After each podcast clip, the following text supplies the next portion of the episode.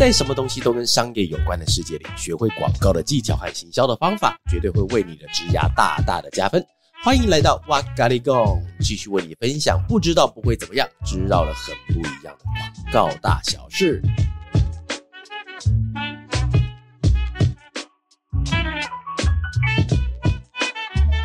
好，在这一集开始之前，先跟大家先做个小小提醒。好，那因为其实这次的话，因为我们的电脑跟那个设备，我们这边还没有设定好，那所以大家在听起来这一集的时候会有一点点音质不佳。但是因为其实我们有一直在挣扎，就是因为音质不佳，到底要不要留下来？但是因为我听过了以后，我自己觉得内容还不错哈，所以大家请允许我做一点保留。但是这边做个小小的温馨提醒，就是大家在听的时候，因为它的声音其实不是很烂，但是会有一点点空洞的感觉啊，就跟我们今天上完班之后心里会很空洞的感觉是一样，所以大家听的时候呢，可以帮我把你们的耳机音量稍微调低一点点啊，调低一点点。然后以下就是我们今天的 Podcast 哇咖喱贡，准备开始喽。Hello，大家好，欢迎又来到哇咖喱贡，我是娃娃，我是佩妮。你们觉得我今天声音有点？低沉，对不对？好，上礼拜的时候，我自己在算我一整个礼拜讲话的那个次数，因为上礼拜我们是不是去台南，对不对？对，去统一集团去做分享。他线上到底多少人？其实我是搞不懂。线上窗口是说快三三百人，总共三百人，还是线上三百人？对，线上总共加起来哦，总共三百个人。所以那时候讲完的时候，其实我去讲之前很紧张。对，看得出来。像昨天的时候，因为我有个同事，他还问我说，我上礼拜的那些，不管是工作坊也好，去演讲啊、讲座那个反应都如何？那我说其实很好，但是。我整个人就快死掉的样子。他说我应该是有那种双重，不是双重人格，是双重性格的人。就是我在在要一个公开的场合要做演出，跟私底下的时候会变成是一个是非常有元气，啊，另外一个是元气被耗尽的那个感觉，比较没有精神。我觉得上礼拜非常严重，而且是直接在那个高铁上就直接快要挂掉那种感觉。好啦，各位，那今天我们的主题叫做直击他的心，提高陌生开发成功率的必胜方法大公开。我觉得念太慢了，我最近要快一点，你要嗨一点。我们的主题叫做直击他的心，萌萌的。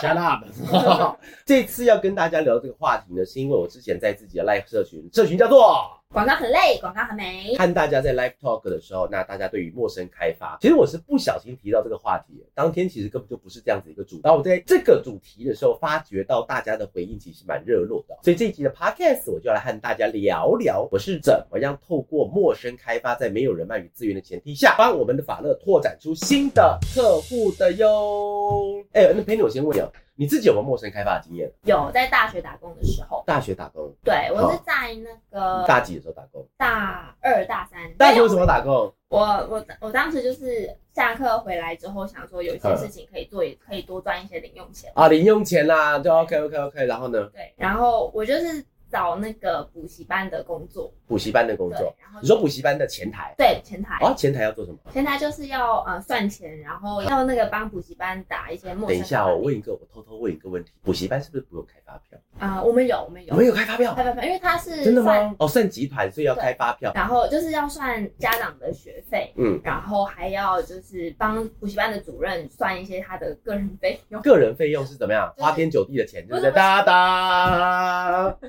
就是可能。会有一些支出的项目需要他们公司请款，嗯、然后要我这边做账。哦，那因为那个题目是陌生开发，所以你也需要陌生开发？要要要。哎、欸，我好奇哦，你们在你是说在补教界对不对？对，在补教界的时候，你们是有一个固定的陌生开发的话术 SOP 吗？有有有。哎、欸，好奇你还记得吗？还记得。你请说一下，来来，我帮我帮你配个音，来，请说。电话打响了，等一下，老韩先打电话。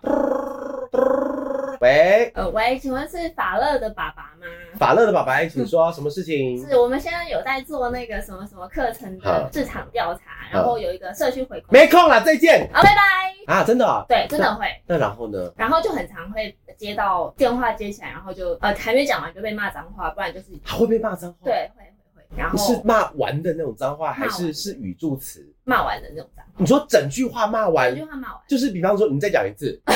我说我说你再讲一次，你说什么是法乐爸爸吗？是法法乐的爸爸吗？干你你还鸡掰，会这样子，会这样子啊？会会会会，真的吗？会真的。太没水准了吗？真的。我我刚才以为是说就是干一个是干磨磨赢了，这样就好了。没有没有，真的是会骂骂完，然后他整句骂完哦，哦，好好有，其实他骂的蛮有诚意的哈。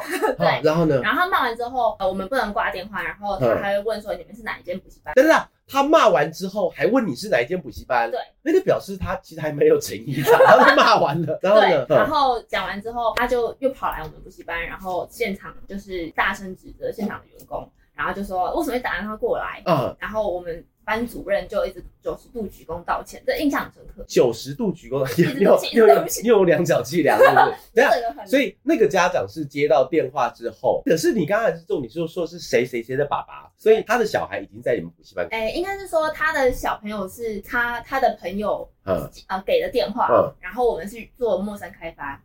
哦，那这是失败的。对，那哎、欸，我我问你个问题哦，就是我之前就很想要问，就是因为自从有了那个陌生开发的克星叫 Who's Call，我跟你讲不是叶佩啊哈，就所以现在很多的电话都会被挡下来。那如果真的你是用，比方说用一个新的号码，或者是有时候我们时常会接到那种什么借款的那种电话，那我每次因为其实我也不是一个非常有耐心的人。所以我通常都是，呃，之前我还会说啊，谢谢不用了。但是我后来一直想说，我干嘛要说谢谢？奇怪，我我没有给他做任何的，我干嘛要说谢谢？所以通常我只要听到那个字的下一秒，我就是直接挂电话。但是我的问题来自于说，因为我我是这样的个性的人，就是我被挂电话我会很不爽，会很就是比方说我在跟我女朋友，或是在跟我老婆同一个人啊，干大家不要误会了哈，就是我在跟他讲话电话，如果我们在吵架，然后被电话被挂掉之后，我会觉得很不爽。那你们是怎么度过一直被挂电话？你们整天被挂电话？对，整天被挂电话，嗯、就是我那时候打工。四个小时，然后从一进来补习班就开始打电话，打了三个小时，然后那个心情其实一开始我我的心情是前一个月刚接触的时候觉得有点不习惯，然后跟很难适应这种低气压。但是后面久了就习惯，然后反而会就是保持着一种哦，我是一种小天使的心态去告诉你这个资讯，告诉人家福音。对，那你有成功过吗？啊，有有有，有，真的、哦、成功成功的经验是什么？可以分享一下。成功的经验反而是跟小朋友做联络的时候比较。你打电话给小朋友？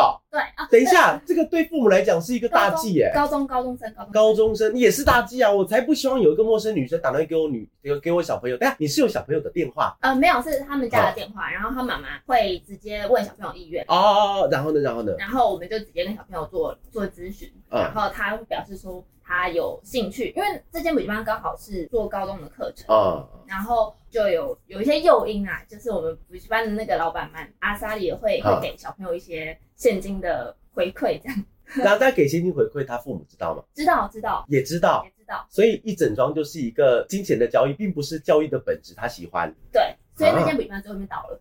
哦，最后被倒哦，因为我刚刚想说，奇怪，这样不就是只是谁给的鸡肉多，谁给的牛排大，我就去哪里吗？对，哦哦，哦，这间是我第一。嗯第一次待的补习班，第二次跳到他隔壁，还第二次啊？你是对补教界很有热情，是不是？没有，没有，刚好在我家旁在你家旁边，OK OK，我就说嘛，你上班是为了兴趣啊，就步行可到达就好啦。没有，没有。然后呢，那你去到第二间之后，有带到什么经验带过去吗？哦，有有有，就是他呃，这间补习班的老板也是看中有陌生开发的经验，经然后在面试过程中，就是有跟他分享过有成功率，嗯，呃，带了哪些同学进到补习班，对，然后就也是因为这个这个经验，然后。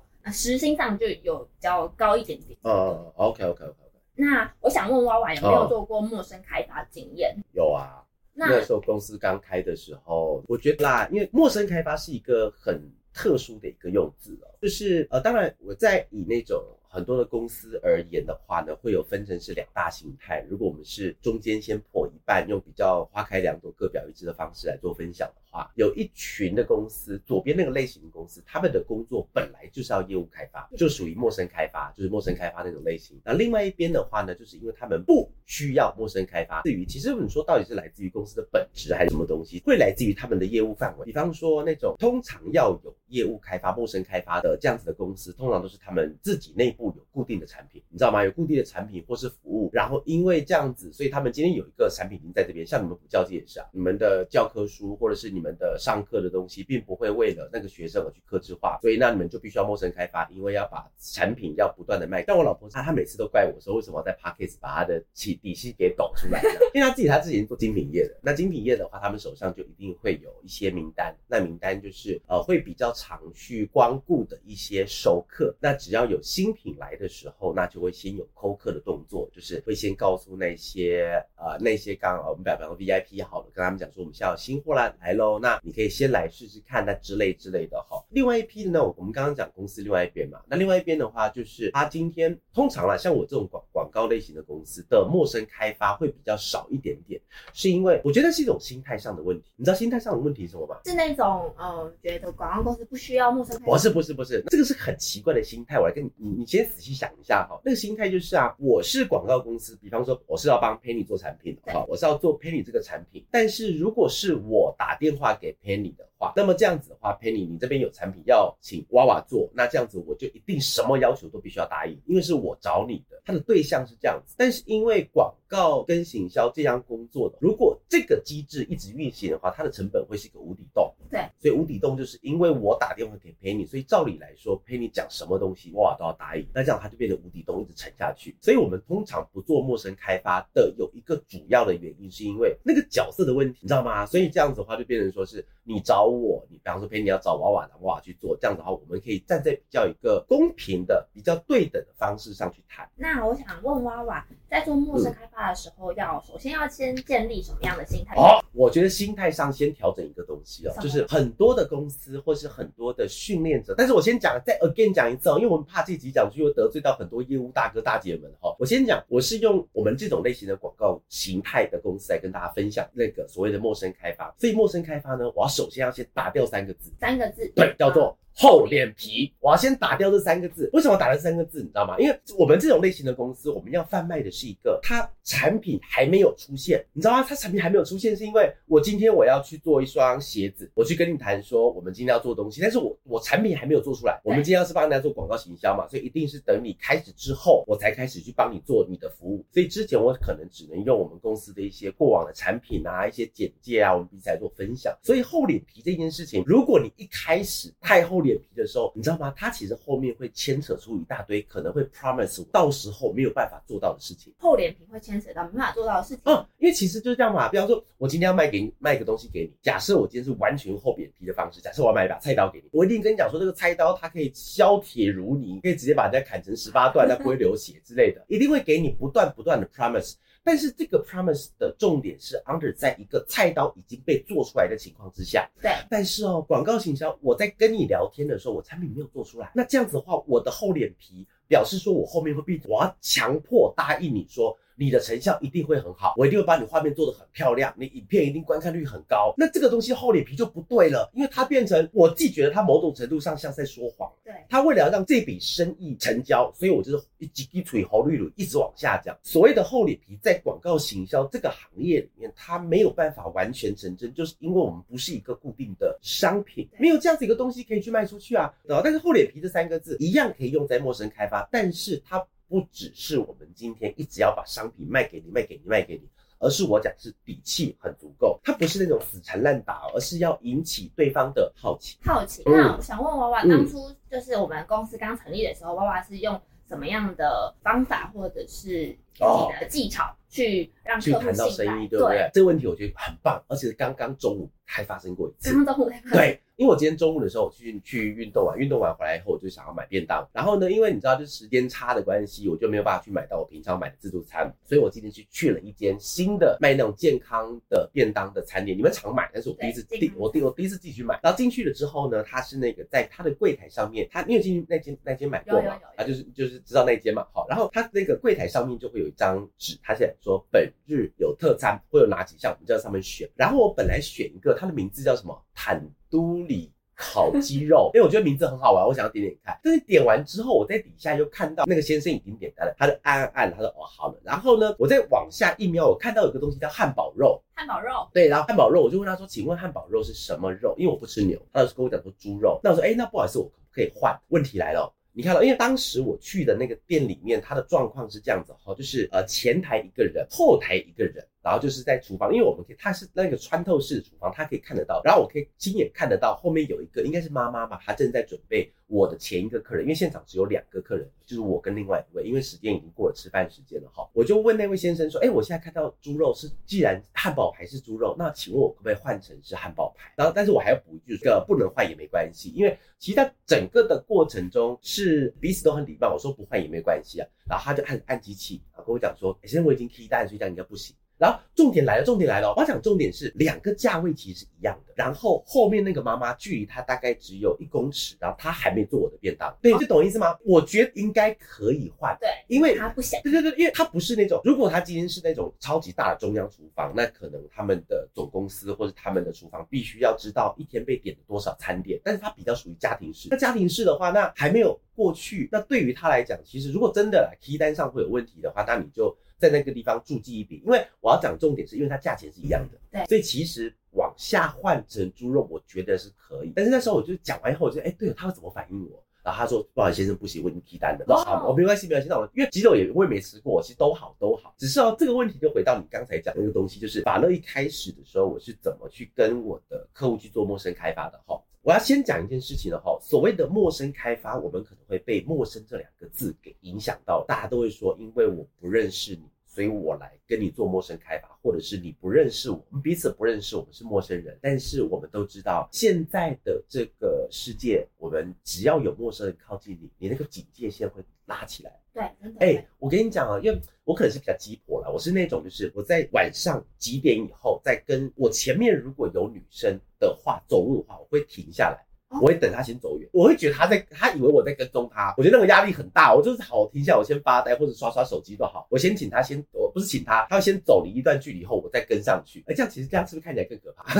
但我觉得啊，回到刚刚那个话题是讲，因为陌生这个事情，现在对于我们之间的那种防备心，尤其是现代社会的防备心是很重的。所以其实我觉得陌生开发它必须要被更换一点点。我想要把它改名叫做客制化开发。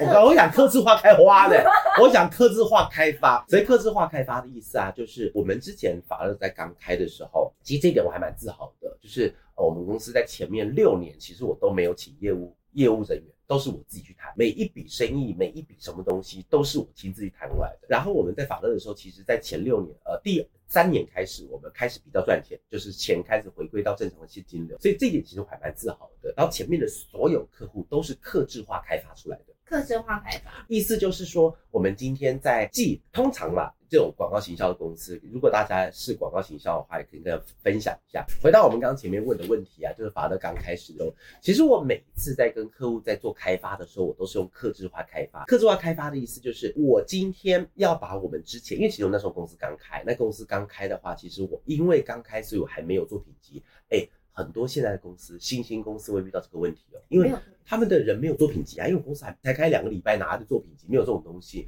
所以当时我们在做的时候，是我把我以前在其他公司做的作品的名称写出来，因为不能放作品，因为作品本身会有那智慧财产权啊、版权这种问题。然后呢，那我另外两位伙伴，他们也是用同样的方式，如法炮制，就是我们曾经做过这些东西，但是因为作品碍于一些版权跟一些有签保密协议，我们不会让它公开让大家看，然后大家希望可以那个多多。对我们有点认识，然后这个东西是我们的中间的核心。但是啊，我当时做了一个很鸡婆的事情，我每一个客户的开头，我都专门为他写一个哦，克制化他们的有点像履历的那种。克制化，我今天对于你的帮助可以是什么？我这边先建议一下，就是有一个东西要先，一定要先跟各位分享哈。这个东西跟你喜欢一间公司的履历是一样的。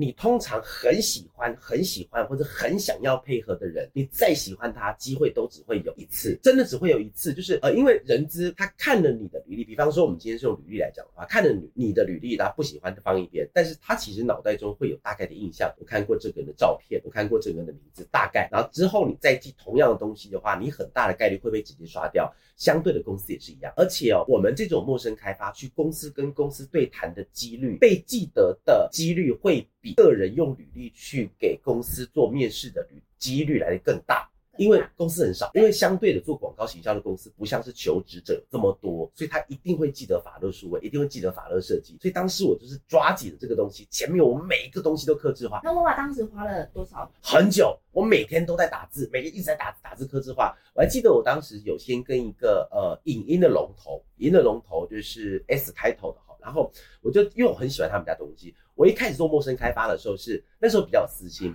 我不是想说谁钱多，因为我不知道谁钱多，我蛮在我猜的。我只是想说我喜欢哪个牌子，我就想要先做做看，因为这样做起来我觉得更有感。所以每一个出去的时候呢，我在前面就会写说，一开始各位，我在前面是真的是这样写说，就是呃，我们是什么什么什么什么团队啊，什么贵公司你好，就是什么，其实我不会写贵公司的，我会直接写说什么什么你好这样子。然后呢，那我们的人曾经做过哪些的案子，做过哪些的经验，然后跟你们家的什么样子的产品跟痛调是非常的吻合的。然后接下来第二段我才会放上说我们现在的团队有多少人，然后我们之前曾经做过哪些东西。所以重点是每一次哦，前面的那一小段我会因为对方的公司的内容是什么，然后我能够提供的服务是什么，把它给加上去。这很用心，而且也可以拉开跟其他公司。这个东西真的差很多哦，就是我觉得啊，因为这个东西要跟大家先分享一下，因为陌生开发，如果你今天。呃，需要陌生开发的话，我就先假设你的名气没有对方大啊，你需要需要别人来认可你的同时啊，那如果你今天还不用这种客制化的方式，相对的你的被需要的程度会很低，而且啊，对方今天那个一间公司要找一个广告或行销公司，他们其实为的不是要你帮他做东西，而是为了要让他们的产品能够被卖出去，所以相对的你是谁其实不是那么重要。对，你知道这个东西吗？哈。那我好想问，就是、嗯、呃，做陌生开发，以波华之前的经验，有觉得说，呃，需要怎么样的人格特质？没有，我觉得陌生开发的话，就是人格特质哦，就是一开始要不怕跌倒的人会比较好一点点。但是就是你可能身上带 OK 帮他带多一点好。但是我讲的不怕跌倒的地方是啊，不是说你像一头牛一样横冲猛撞，一直往前撞，而是你每次撞到了之后，你要知道这边有坑，因为你知道吗？就是我当时我发了很多的克制化的邀请信出去之后，然后我会记录哪几封被回了，哪几封。被已读了，哪几封根本就不理我，哪几封是连开都没有开。然后我会从没有开的跟已读不回的那里面，我去看我到底什么地方写的不好，然后用开的那些东西去写，把里面说哦，这里面可能有哪些字他们喜欢，我就如法炮制，再把它移植到另外一个我想要推荐的公司里面去。所以花娃应该是从失败中找到成功的方法。如果以那种陌生开发的话是这样子，因为老实说啊，我之前有人问我说，哎，我忘记是谁，还是在飞那个 IG 上还是哪里来问我的哈，他说其实广告创意有没有一定的做法？那我跟他讲说，我觉得没有，而且我也希望他不能有。所以那这样子的话就很难判别说一个方法到底是正确与否。所以我对我自己来说，我每次都会给人家唯一的答案叫做 A/B test。所以 A/B test 的话，就是有些朋友可能不知道，我会跟你分享一下 A，然后 B，然后 test 是那个 T E S T 实验，就是。我同样的概念的东西，我用两种不同的角度出发，然后看哪个东西比较被喜欢多一些些，但我未来就往那个地方做。当时在那个公司刚开的时候做陌生开发，哦，那但是我记得那时候失败的时候。经验其实蛮多的。那娃娃当初的心态、嗯，心态其实没有，当初我没有什么好调整的，因为当时就是一无所有。哦，通常你会需要调整你的心态，是因为你手上已经握有某些东西，你生怕抓不住。哎，对对，对。但是因为我当时我下面都某啊，我就烂命一条，我就跟你拼了。然后，而且当时我自己觉得我是有退路的。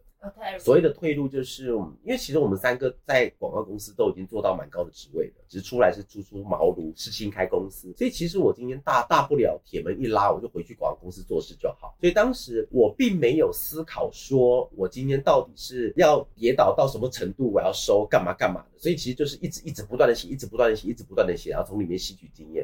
哦，嗯，那刚刚讲到娃娃陌生开发的经验，然后我想再问一下娃娃说，就是。呃，得到客户信赖之后，要后续要怎么让客户下定决心要跟法乐合作？这一点其实真的很难，因为要下定决心要合作这一点的哈，就是刚好跟我们今天想第三个东西有关系。其实你要让对方可以下定跟你决要跟你合作这件事情，其实我没有这么建议大家往这个方向想，你知道吗？像我们上次去跟客户去做演讲，结束之后，其实我手上拿了很多名片，然后在现场的时候，我都一定会跟他们聊一件事情，因为现场我们不管是我们 demo 的案例，或者是我跟大家分享的知识理论，大家喜欢，所以想要跟我们做长期的配合，我都一定会跟他们讲说，先不要长期配合，你先用短期的试试看。我觉得，因为我在上次的那个讲座，我有一句话叫做，不要一次挹注你所有资源在一个想象的事物上面。对，所以想象的事物是什么东西？你看哦，你你仔细想一个问题哦，就是有两样东西是想象事物哦，就是比较明显的，一种是政府，一种是公司。我当然我不是要讲泛政治化的东西哦，就是它没有一个东西，就是凯达格兰大道还是总统府政府，公司更没有啊，是公司是娃娃我吗？还是我们墙上的 logo？它是没有一个固定的形态的东西。如果你真的要讲法人讲公司是行号，那是另当别论。但是如果你今天因为我在你前面表达的一些东西，你而喜欢我的时候。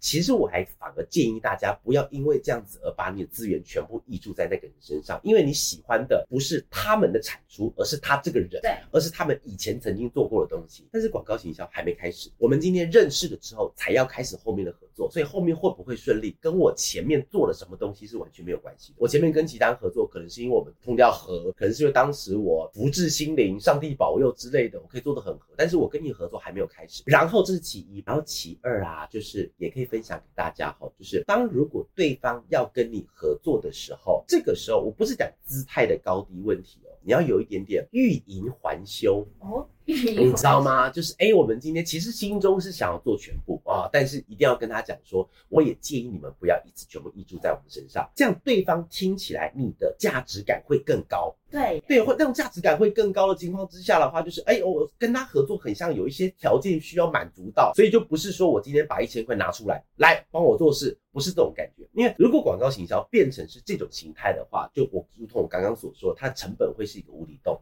它绝对找不到底，你探不到底的，你到最后会做到，通常广告不太可能做到赔钱。通常都是打平的。说，说真的，有跟老板说，如果真的有广告公司跟你讲说，我做到赔钱的话，百分之九十他在说谎，他一定只是赚不多，或者赚的没有比别人多，所以不太可能赔钱。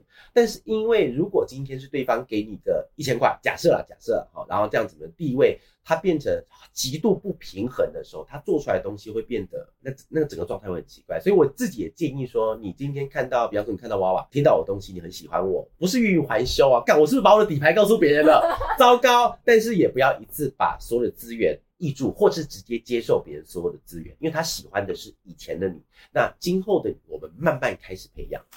所以说，呃，娃娃的意思就是，嗯，不要看到。这个人本身的人格特质的喜欢他，而是要去看公司的一些个人经历，再去决定要不要长期的。我记得我之前在那个 Live Talk 里面有提到一个东西，叫电梯提案。哦，有。对，电梯提案这四个字不是我发明的，到底是资料还是有人跟我讲？其实我有点忘了，没关系。那电梯提案那个重点是什么东西呢？我跟大家科普一下，意思就是说，当你今天进到一座电梯里面的时候，假设你跟对方的老板，你们要去的楼层都是十五楼好，所以电梯提案就是你在。跟他一进到电梯往上到十五楼中间，就可能经过三十秒，你必须要把一个 idea 跟他说完，而且。他必须要跟你买单。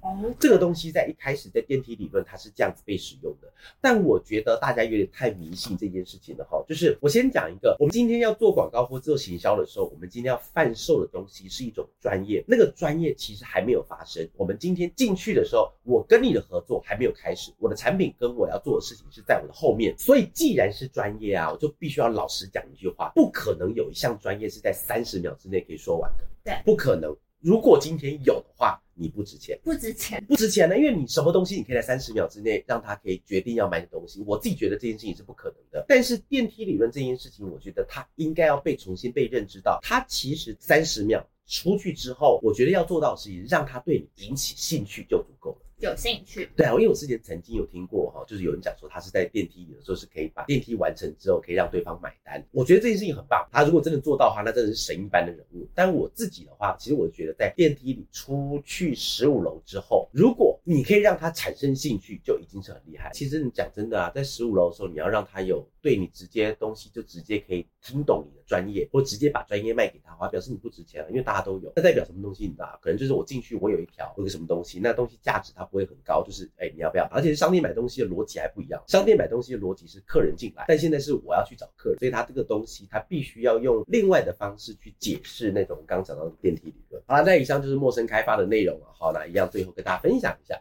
不论是在什么职位，你都会需要借由沟通的方式，让别人可以快速理解你想表达的重点。尤其是你在一个全新的环境，如同刚刚我们所说的。今天是要用你的专业，在很短时间向别人诉说的时候，一开始你可能会像你刚刚讲到，在那个补教界一直被人家挂电话，还被人家讲哎呀，你买从爸骂完的时候，一开始心情可能会很低落，但是把这个东西吸收起来，就如同刚刚节目前面有提到的，我们今天去啊客制化开发的话，也许可以让你的机会，让你自己的失败中也可以获得更多的经验。好，以上是今天的卡利贡。